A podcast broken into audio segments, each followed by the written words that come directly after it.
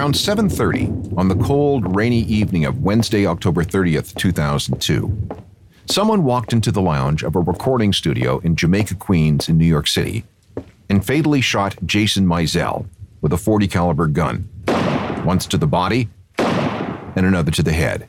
He died instantly, and whoever pulled the trigger just walked away. This was big news. Mizell was better known as Jam Master Jay, the DJ behind Run DMC, one of the group's founders in 1982, and one of the most important hip hop artists in the known universe.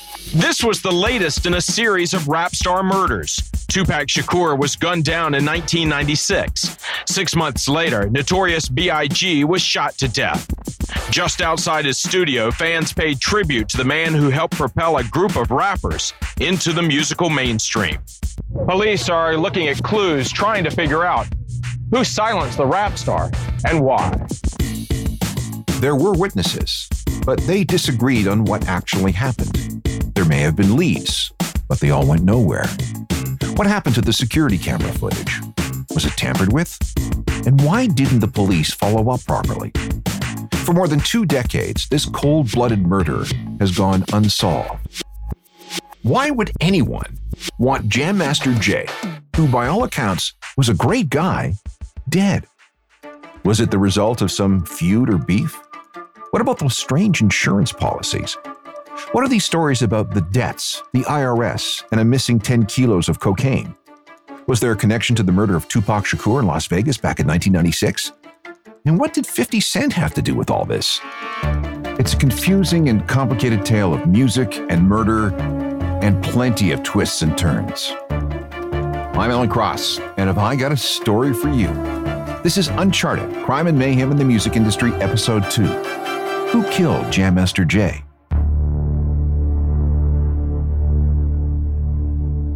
According to the people who knew him, Jam Master Jay was a really great guy. He didn't have a reputation involving crime or drugs. He was a fixture in the community, credited with doing things for kids, including founding an academy for wannabe DJs. He wasn't violent, and he supported an entourage of people his mom, siblings, three kids, assorted cousins and nephews, as well as some friends and their families. And as a member of Run DMC, the man was a legend to anyone who loved hip hop. He was idolized, a member of a world famous pioneering hip hop group. So again, I'll ask why did he end up dead?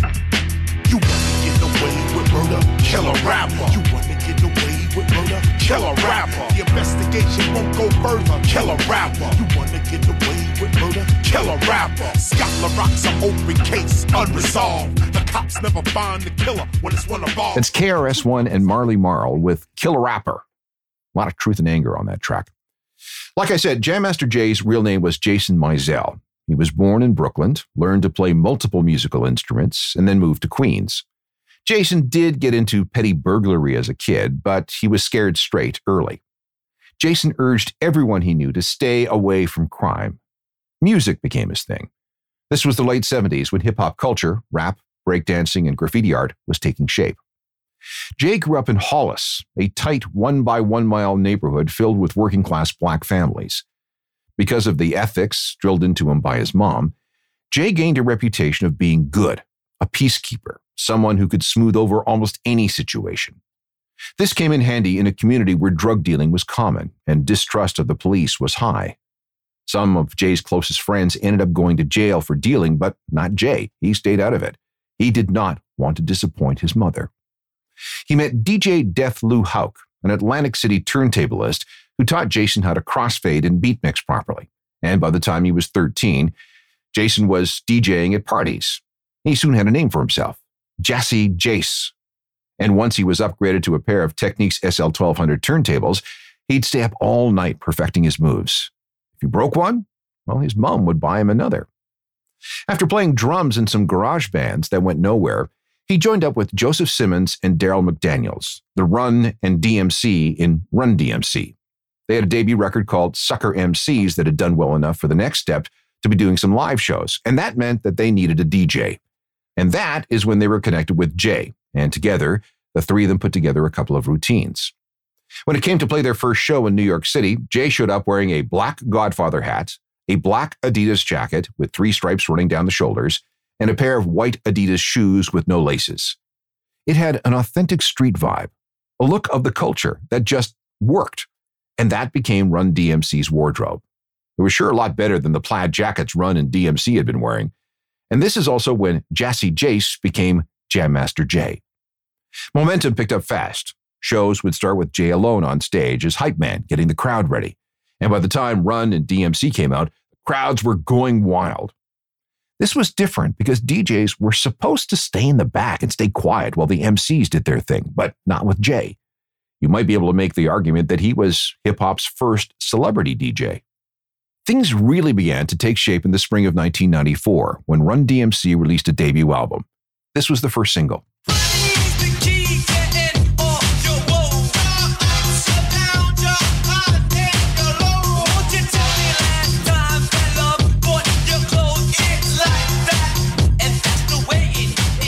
Run DMC took off, not just with music, but in other areas. They got a shoe endorsement deal from Adidas, something that was just starting to happen with professional athletes. Shows got bigger, records sold more. And then, in 1986, producer Rick Rubin pulled out a rock record from the 1970s so everyone could hear the beat that started one of the songs. Run DMC did some freestyling over those bits and thought it was pretty cool. They had no idea who Aerosmith was, in fact, they thought that Toys in the Attic was the name of the band, not the title of the album. Rubin said, If you guys really want to break through, then you should cover this song. Run and DMC weren't convinced, but Jay thought it was a great idea. Aerosmith, whose career was on the decline at the time, agreed. What did they have to lose? The result was a monster hit that went a long way towards breaking down the barriers between rock and hip hop and black and white kids. It also made Run DMC international stars.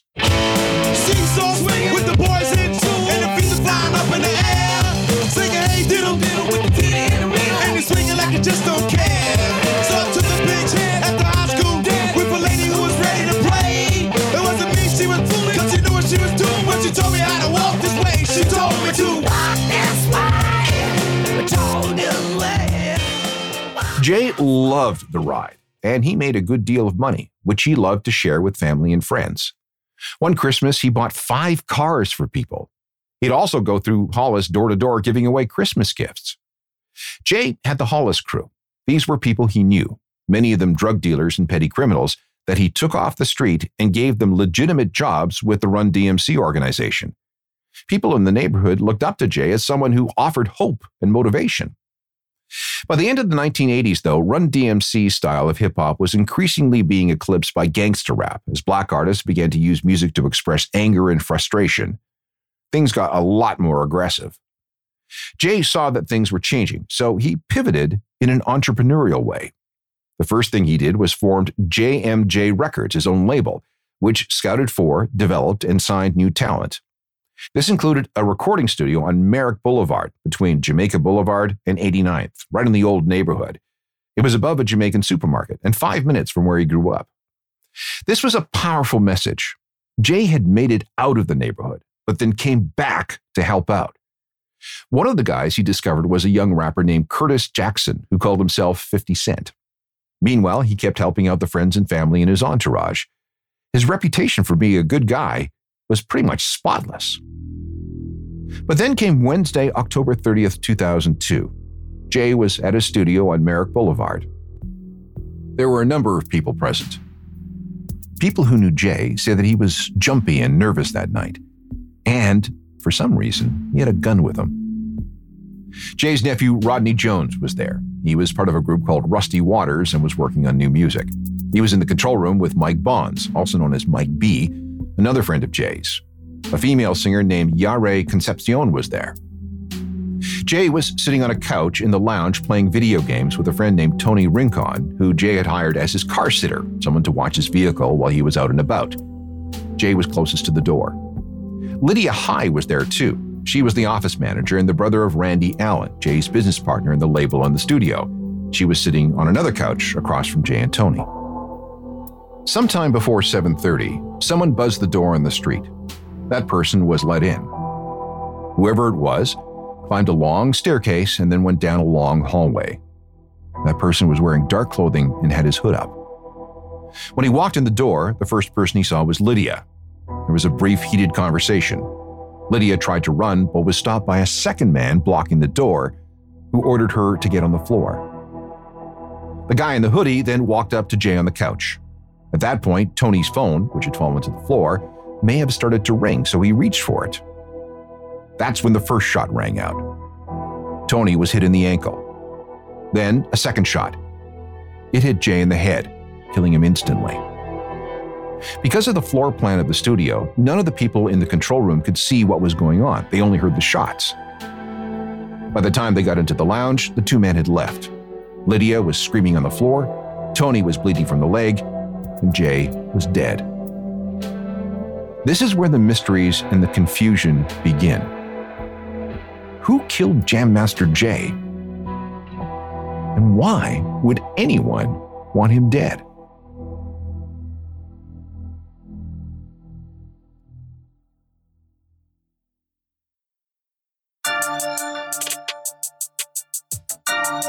Who would have a motive to kill Jam Master Jay of Run DMC? There are suspects and suspicions, and this is going to take a lot of deconstruction. Let's go back to the studio on the night of October 30th, 2002. Someone was buzzed into the building at around 7:30. That would seem to suggest that someone on the inside knew who it was at the door. All they'd have to do is look at the security camera to see who was there. If the visitor was known, well, come on in. One anonymous tip from inside the police department said that Lydia High, the studio manager, buzzed someone in, someone she knew. But Lydia didn't have much to say, claiming that she saw little because she was ordered to lie face down on the floor when the man in the hoodie came in. This is all she had. I quote from the police report. Two black males entered the lounge. Both men had guns. Upon entering, one man remained in the doorway. The other man, who was wearing a knit wool mask, ordered High to the floor. The man then ordered Jam Master Jay to the floor, at which time Tony Rincon stood up to assist. The man with the mask then shot Jay, fired another shot, and fled out the doorway with the other man. Tony Rincon was no help. He refused to give a statement, apparently too scared to say anything. By the time people in the control room rushed into the lounge, the killer or killers had gone, so they didn't see anything. And Jay, of course, was dead. This leaves Lydia High as the only eyewitness, and we'll come back to her in a bit. Second, that security camera outside the front door recorded video on a 24 hour loop. This time, though, something went wrong. When the tape was reviewed, the video was days, weeks old. Did someone take the proper tape out and substitute an older one? There were four more video cameras, and all of them captured exactly nothing. Third, the studio was a three minute walk from the 103rd precinct. Cops were literally across the street. Who would risk carrying out a cold blooded murder right there? Rumors started to spread about this being the result of a rap beef between a drug lord named Kenneth Supreme McGriff and 50 Cent, Jay's protege. 50 had a long history of crime and dealing and often associated with McGriff. McGriff's second in command was a guy named Gerald Prince Miller. Something in those relationships had soured and 50 Cent called out both men in a song called Ghetto Koran. You niggas fear Prince and respected Prince. For you slow Cause I'ma break it down illa. Supreme was the businessman and Prince was the killer. Remember? He used to push the bulletproof BM, uh-huh. Say I get you seasick. That did not go down well on the streets, and Fitty was branded as a snitch. Meanwhile, he also had a beef going with Ja Rule, who recorded for another Queens label called Murder Inc. And Supreme McGriff, also had an interest in that label. A henchman is what some people called him. When Fitty was told to back off going after Ja Rule, he refused. That ended up with Fitty getting shot multiple times outside his grandmother's house on May 24, 2000. He spent 13 days in hospital but survived. The shooter was allegedly Daryl Homo Brown, a close friend and bodyguard of boxer Mike Tyson. By the end of 2000, Brown was killed. The theory was that Supreme McGriff went after Fitty on behalf of Murder Inc. Jam Master Jay was also on the hit list because he was Fitty's mentor. McGriff denies everything to do with that theory and claims he had no beef with Jay. Those who know both McGriff and Jay don't believe it either. And the cops never followed up because, well, there were no leads. By the way, McGriff is in prison serving a life sentence after being convicted of ordering the death of a rapper named E. Moneybag Smith in 2001. Killer was paid $50,000. Another name that came up was Curtis Scoon, another friend of Jay's. This story was proposed by an investigative journalist named Frank Owen, writing for Playboy. The theory here is that Jay had run short of money and was finding it hard to take care of all his people like he once did. He also had tax problems, owing the IRS somewhere beyond $100,000. Plus, he had other debts. Jay was desperate, the theory goes, and needed a lot of cash fast. And that's when he allegedly got involved with Scoon to move about 10 kilos of cocaine. Everyone around Jay thinks this theory is crazy, but a few people speculated about Jay's need for cash. So, what did he do? He reached out to some people on the street for help and allegedly invested in a deal that would see all of his coke, these 10 keys, flip for a quick profit. Jay, Scoon, and a friend who worked for JMJ Records named David Seabrook flew to California to buy the drugs. But the connection never showed. They found someone else, who then ripped him off for $30,000. Scoon was apparently very upset and thought that Jay owed him some money. Was it Scoon who pulled the trigger that night? That theory went nowhere. He didn't match Lydia High's description either. Randy Allen, Jay's business partner, best man at his wedding, and godfather to Jay's son, was also suspected. As partners, each had an insurance policy on the other. But that's a fairly standard sort of financial protection. Could he have had Jay bumped off for the insurance money? There was a lot of talk about that, especially after one or two people close to Jay say that Jay believed Allen was stealing money from the business which didn't quite make sense because Allen had signed a couple of promising acts, one of whom was Queen Latifah, and had just got a big advance from Virgin Records. So that theory fizzled out. See what I mean about twists and turns in the case? And there's more to tell. That's coming next.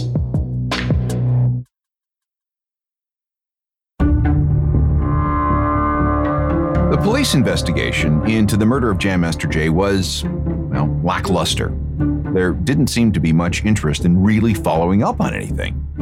Why weren't other security cameras in the neighborhood checked out? Remember, the police station was just a three minute walk away.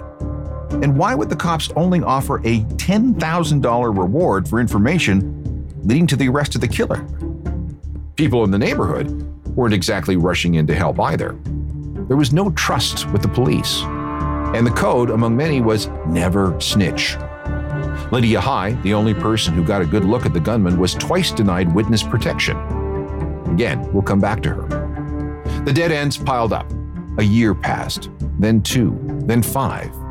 No progress. The cops had a tips log that ran 34 pages with possible leads. Still, nothing. Randy Allen, Jay's business partner, was frustrated. He started talking about the case more, perhaps as a way to put pressure on someone to come forward, or for the cops to do something. In 2007, Randy went public with what he said Lydia told the police in 2002. The man she buzzed in and soon looked in the face when the shooting went down was Ronald Tinard, Washington, a guy from the neighborhood who was generally considered to be bad news. He was also a suspect in the murder of a rapper named Stretch Walker, who, if you want to connect another dot, was part of Tupac's Thug Life crew. He also had regular access to Jay's studio. Dig into court papers, and you'll find this statement from Lydia. Washington pointed his gun at those present in the studio, ordered them to get on the ground, and provided cover for his associate to shoot and kill Jason Mizell, Jam Master Jay. The cops didn't follow up, largely because Lydia, allegedly, wasn't an entirely reliable witness. Everyone agrees that she knew Washington for years. He wasn't the one in the mask, so she would have immediately known who he was. Why didn't she say she saw Washington that night? Why did it take her nine months to identify Washington from a book of photos presented to her by the cops? And remember, Lydia is Randy Allen's sister. Could she be covering up for her brother who had Jay killed so he could collect on his insurance policy? That was one story. And what about the other eyewitness account from Tanya Edwards? She was a woman who worked next door. She had a clear look at anyone heading down the hallway towards the studio. Did Lydia actually accompany the suspected shooter into the studio? That's what Tanya Edwards says. Her testimony to the cops a day after the murder was that a man and a woman walked past her office sometime between 7:15 and 7:30 that night. The woman was wearing a brown floppy hat, and the man was wearing a light blue velour jumpsuit. That man was tall and solid with braids to his neck. He appeared to be in his mid 20s. Ten months later, Edwards officially went on record saying that Lydia High was the woman in the hat. But then in 2016, she waffled, saying that she did not recognize that woman as Lydia. Let's go back to Ronald Tinard, Washington.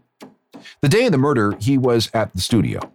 One story says that Jay gave him $200 to go buy some bullets. Like I said earlier, Jay seemed jumpy that night and did have a gun with him. But was that the story from Washington just to cover for his being in the studio that night? All this adds up to one thing no arrest of Ronald Tinard Washington. He remained on the street, even though there were some attempts at vigilante justice by some people in the hood. After being shot a couple of times, Washington left town. But then, a couple of weeks after Jay's death, Washington was arrested on some robbery charges and sent to jail. When he was finally sentenced five years later, prosecutors sent a letter to the presiding judge noting Washington's possible role in the Jam Master Jay murder. It also said that he confided to a female friend that he was there when the shooting happened, not as the triggerman, but the other guy at the door. In 2007, Washington said that he wasn't in the studio at the time of the shooting. He was on his way back to the studio when he heard the two shots. This is where we run into two more suspects Big D and his son, Little D. Darren Big D Jordan had been involved with Run DMC earlier in their career. He was an employee of Def Jam Records and was a good friend of Jay's. He lived right across the street all his life. Karl Little D Jordan was an aspiring rapper, who, by the way, had been arrested for the attempted murder of Jay's nephew back in August 2003. He was a rapper named Bo Skaggs. No charges were filed because Bo refused to cooperate. Washington kept talking. Remember, this is 2007. He said that three months before Jay was shot, he and Jay were involved in a drug deal that went bad. That same deal involved Big D. The result was that everyone ended up owing a drug dealer from the Midwest named Uncle, head of the Black Mafia family, $180,000. And when it came time to pay up, no cash was forthcoming. So, did Uncle arrange for the murder? Were Big D and Little D the two people who burst into the studio? Okay, wait, wait, wait. Hold on, back up. Only two men were involved in the shooting, and Lydia High says that it was Ronald Tinard Washington who held the gun to her head and ordered her to the floor and who blocked the door. That's one man. So, who was the guy in the hoodie and ski mask who pulled the trigger? Here's a clue. Lydia told the police that the gunman had a tattoo on his neck. Big D did not have such a tattoo, but Little D did. Some in the NYPD thought it was very interesting. So, was the hit squad Ronald Tinard Washington and Little D? Some cops thought so. Some people on the street thought so too. The speculation and the rumors and the frustration continued for years. The case of the murder of Jam Master Jay had gone utterly cold. Then, in 2020, a development. Washington, already in jail serving a 17 year sentence, plus Little D, were indicted for Jam Master Jay's murder. The charges also involved trafficking in cocaine and murder. So let's unpack this. The allegation was that Jay had 10 kilos of coke that he got from a distributor in Maryland. He, Washington, and Little D were going to sell the coke on consignment.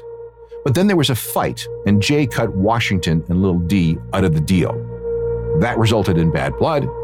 That resulted in Jay's murder. In November 2021, both pled not guilty. Little D says he was at his girlfriend's house at the time of the murder and has witnesses who will testify to that effect. And for a little bit of color, that girlfriend was a former corrections officer. A trial date was set for February 2023, but that was delayed when a key witness turned up dead. A new trial was scheduled to begin on November 23, 2023. Prosecutors have asked for an anonymous and partially sequestered jury because they fear for their safety. They've also pointed to possible witness tampering and intimidation ahead of the trial. Those threats allegedly came from both Washington and Lil D, and perhaps Big D too. This included text messages with pictures of people shot in the head and their throats cut. Then, in May 2023, a third man was arrested, Jay Bryant, who was already in jail on drug charges, and is of interest because he was seen entering the building just before the shooting, and both clothing and his DNA were found at the scene. He may have even confessed to being the gunman to someone. Bryant has pleaded not guilty to any and all charges, so it'll be interesting to see how he figures in the story. And the story will have more chapters once the case finally goes to trial. So, who killed Jam Master Jay? After more than two decades, we might finally find out. At the beginning of this episode, I played a song by KRS-One and Marley Marl called Kill a Rapper. It goes, If you want to get away with murder, kill a rapper. They're right. Here's a list of rappers who have all been murdered and their killers never caught. Notorious B.I.G., 1997. Fat Pat, 1997. His brother Big Hawk, 2006. Camouflage, 2003. Soulja Slim, 2003. Mac Dre, 2004. Magnolia Shorty, 2010. There's a lot more, but you get the idea. Jam Master Jay is on that list right now, but he may not be there for long. We'll see after the trial of Ronald Tinard Washington, Lil D, and Jay Bryant. That is scheduled to happen before the end of 2023. We'll follow up. If you have any questions or comments, shoot me an email, alan at alancross.ca. We can also meet up on all the social media sites along with my website, a journalofmusicalthings.com. It's updated with music news and recommendations every day. And there's also the free daily newsletter that you should get. Join me for more stories of crime and mayhem in the world of music with Uncharted. Technical productions by Rob Johnston. I'm Alan Cross.